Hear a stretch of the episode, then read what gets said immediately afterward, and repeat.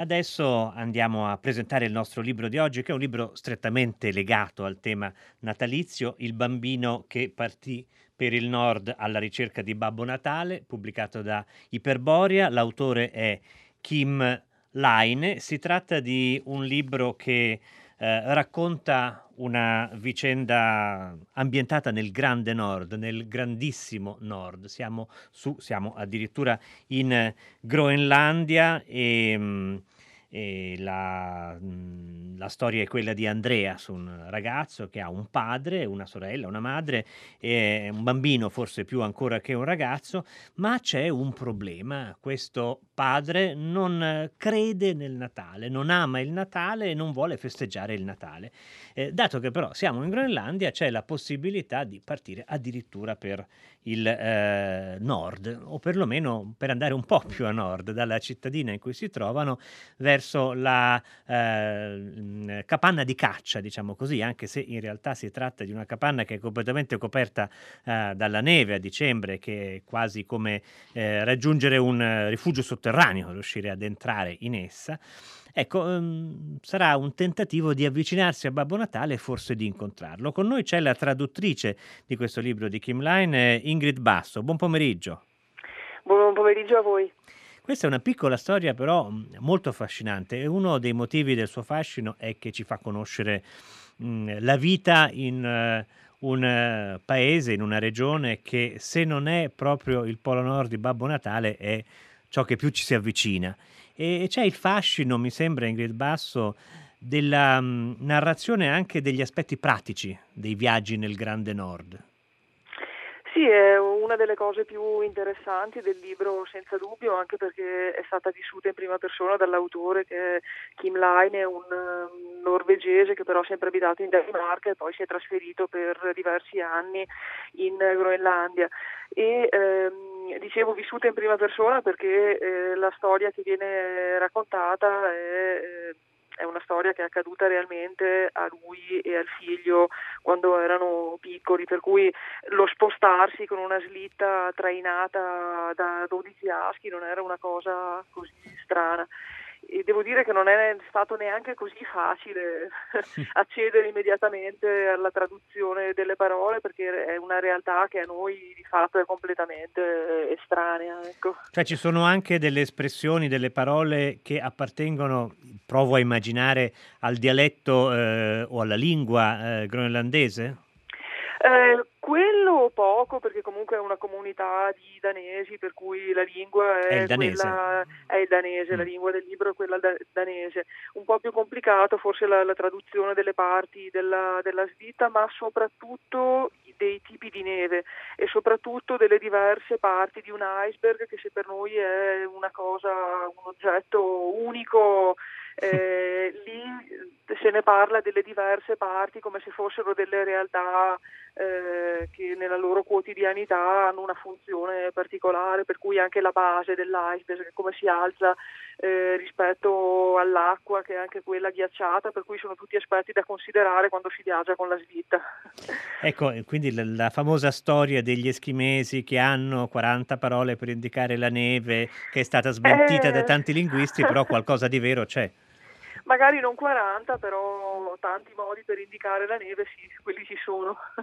Ci sono una serie di avventure che hanno eh, o che eh, stanno per avere eh, il eh, piccolo Andreas e suo padre nel corso di questo viaggio, che poi è sostanzialmente una scampagnata per loro. Dormono fuori una notte e se ne tornano nel loro, nel loro paesino groenlandese. Però, eh, per esempio, c'è un, un bel episodio che le chiederei di raccontarci che riguarda i due fiammiferi Ingrid Basso. Cosa succede? Perché sono così importanti questi due fiammiferi? I due fiammiferi sono importanti perché quando si entra in questo rifugio che un po' non è un, una casa appartenente soltanto a loro, è un po' come i, i rifugi in alta montagna quando gli alpinisti entrano e trovano un'attrezzatura che serve a chiunque debba fare stazione in quella zona.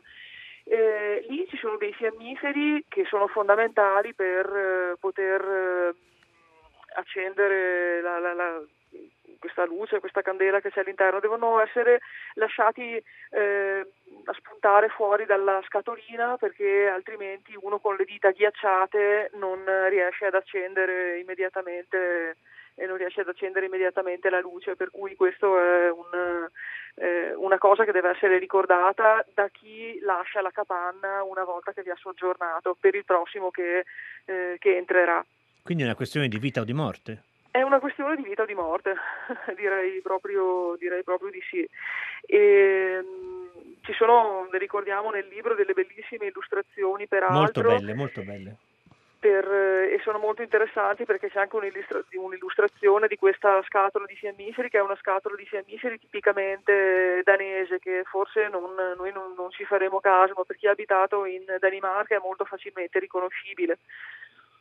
Ecco, eh, le illustrazioni sono di Peter Bay Alexandersen, ricordo che stiamo parlando di Il bambino che partì per il nord alla ricerca di Babbo Natale di Kim Line con Ingrid Basso che l'ha tradotto per Iperboria e mh, mm, c'è questo elemento di rischio evidentemente nella eh, che qualcuno possa non trovare i fiammiferi eh, che spuntano e quindi non possa eh, generare il fuoco che lo terrà in vita, ma ci sono anche altri elementi di pericolo in questo, in questo racconto di una, quella che dicevamo una semplice scampagnata, ma con eh, potenziali rischi per la vita delle persone e anche degli animali.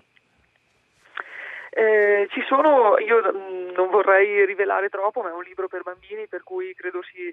Penso eh, che possiamo libera- rivelare possa... più del solito in questo caso. esatto, in questo caso sì, eh, ci sono gli orsi polari e quella degli orsi polari eh, è una presenza che fa parte del, in un certo senso non della quotidianità dei villaggi, però se si va con la slitta eh, fuori dal, dai centri abitati eh, sono, si trovano facilmente, per cui eh, gli orsi polari sono pericolo- pericolosi non soltanto per gli esseri umani ma anche per i cani che trainano la slitta, per cui eh, la notte, che poi la storia del, dell'arrivo dell'orso polare è il momento culmine di questa, di questa storia, perché il bambino cerca di, si chiama Andreas, cerca di, di fare di tutto per convincere eh, il, il, padre dell'esistenza di Babbo Natale, quindi lo convince ad andare in viaggio partendo per questa scampagnata verso nord.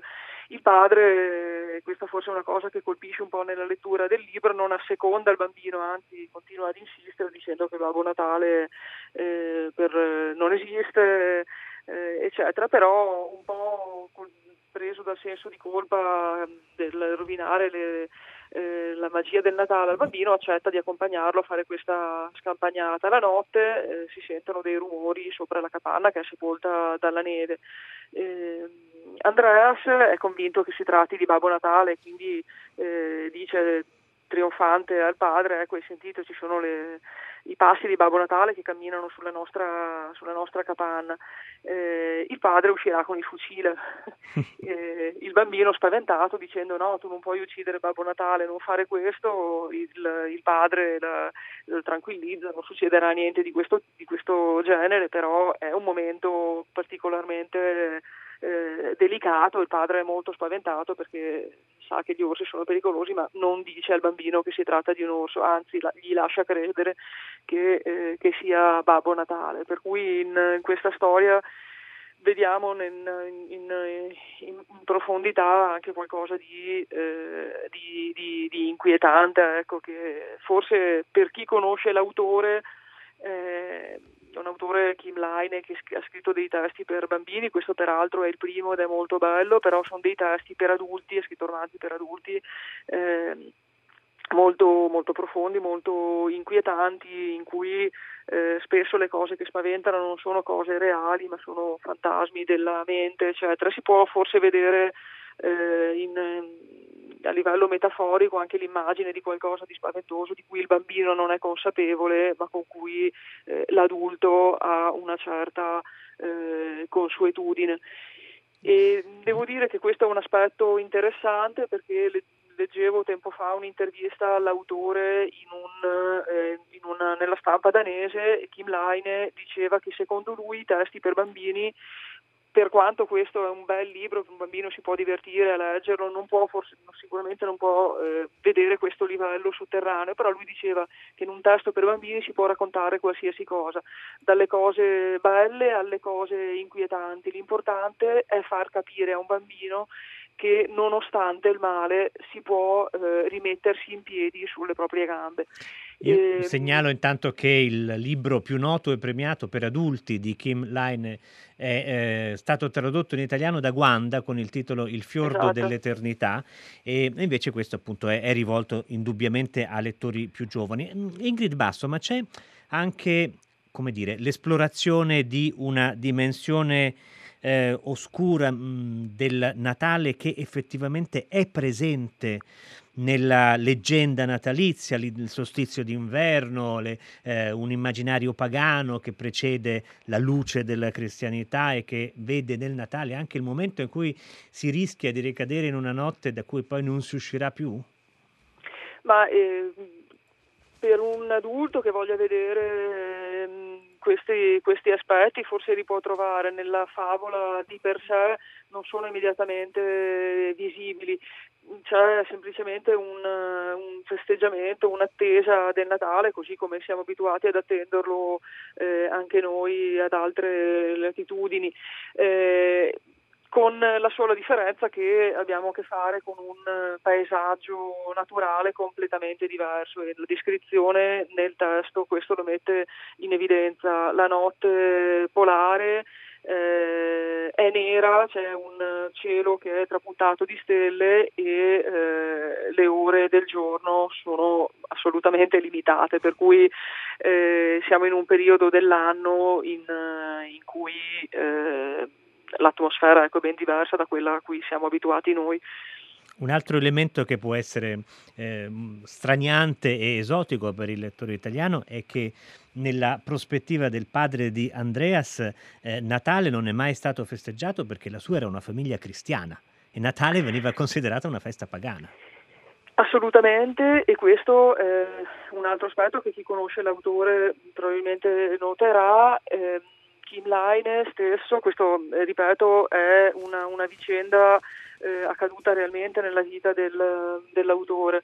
Eh, Kim Line è nato e cresciuto un, fino all'adolescenza in un, uno sperduto villaggio del, del Telemark in Norvegia ed è cresciuto in una comunità in cui la religiosità era sentita in maniera molto pesante, in senso eh, anche negativo, per cui questi aspetti nella sua infanzia sono assolutamente mancati ed è stata una delle ragioni per cui lui poi ha lasciato la famiglia per trasferirsi eh, in Danimarca. Per cui si, eh, si, intuisce nelle risposte che il papà del libro dà al bambino quando gli si chiede se, contento, se gli piace il Natale, se è contento dell'arrivo di Babbo Natale, lui risponde non crede a Babbo Natale, eh, non ci è mai creduto, noi non l'abbiamo mai festeggiato e forse per chi conosce l'autore eh, si, lì si sente molto di più di quello che non viene detto realmente dal padre nella storia del, del, del breve racconto. Questo è interessante perché ovviamente noi potremmo immaginare una persona italiana che non crede nel Natale eh, perché è ateo, invece in questo caso è proprio no, caso, il contrario, esattamente il contrario. Caso... Senta, lei è anche una studiosa di Kierkegaard, Ingrid Basso, sì. quindi conosce sì. molto bene eh, il panorama della religiosità danese, del senso della fede danese. Ecco, come si mm. inserisce? Come, ce lo può descrivere e collocare quindi meglio Kim Line in questo contesto? Eh, ma guardi, la, la religiosità luterana, parlando di eh, Kierkegaard, è una religiosità che, eh, parlando nella formazione stessa di Kierkegaard, ha molto a che fare con, con, il pietismo, per cui siamo molto più vicini ad una religiosità eh, di tipo, ehm, di tipo, diciamo così, passionale, ma in senso cupo del, nel senso cupo del termine, una religiosità molto eh, sentita e molto sofferta, ecco, che è un aspetto che però va detto nella eh, Danimarca di oggi eh, passa in secondo piano per a meno che non si, eh, non si, abbia a che fare con comunità eh, religiose, perché comunque i paesi del nord sono tendenzialmente paesi eh, in cui la religiosità non è così sentita, soprattutto nel, negli strati più giovani della, della popolazione. Negli altri ecco, c'è un forse quello che potremmo definire un rispetto al cattolicesimo, il Natale come lo sentiamo noi, per quanto uno frequenti le veglie di mezzanotte, faccia la preparazione eh, al Natale, eccetera, è sentito in maniera molto forse più grave mm. rispetto, a, rispetto a noi, anche se però eh, oggi come oggi se chiunque andasse a trascorrere il Natale lì, non frequentando eh, le parrocchie protestanti eccetera probabilmente non, non noterebbe alcuna differenza nella, nella, vita normale della popolazione. Ecco. E questo personaggio chiamato Julemanden è perfettamente equivalente al nostro Babbo Natale, è lui? Julemand, Jule è Natale, Mand è uomo, per cui è proprio Babbo Natale, Babbo Natale la traduzione in, di Babbo Natale. In persona. Eh, senta, um, un aspetto affascinante del bambino che partì per il nord alla ricerca di Babbo Natale è che questo eh, piccolo Andreas Lucas è chiaramente affamato di fantastico, di sogno e per esempio legatissimo ai cani, che, agli husky che trainano la slitta, che mm. hanno nomi che evocano Tolkien, i miti germanici. Certo. È, è, un'esplorazione nel mondo del fantastico, in fondo, un viaggio nel fantastico quello che lui compie. Assolutamente, I, i, cani hanno appunto dei nomi che spaziano, come giustamente lei diceva, dal mondo del, degli, degli dei eh, scandinavi come Thor, eccetera, ai nomi più semplici come carotina, per cui vediamo che anche questi aspetti mitologici fanno parte comunque della quotidianità del, eh, della vita di, di questi bambini. Eh, li conosce tutti perfettamente, i, i, suoi cani e il bambino mostra chiaramente l'entusiasmo tipico di tutti i bambini di quell'età, il bambino avrà 6, 5, 6 anni e mh, vuole che anche gli altri partecipino di questo suo entusiasmo, infatti eh, è un continuo pungolare gli altri membri della famiglia, non si lascia assolutamente... Eh, e soprattutto il padre. Un'ultima domanda, ma come mai sì. il padre è scomparso dal titolo? Perché il viaggio era il viaggio con suo padre. Per, cre- esattamente, credo per ragioni editoriali del titolo, per ragioni editoriali, perché il titolo in italiano suonava troppo lungo, il, il bambino che par- partì con il babbo verso nord certo, alla ricerca di Babbo Natale, faceva un po' Wertmüller. Va bene, però il padre è importantissimo e alla fine riceverà un regalo, questo non lo diciamo, che certo in qualche modo no. sarà un simbolo del suo eh, riconciliarsi con lo spirito uh-huh. natalizio e anche con il pericolo che il Natale incarna. Certo.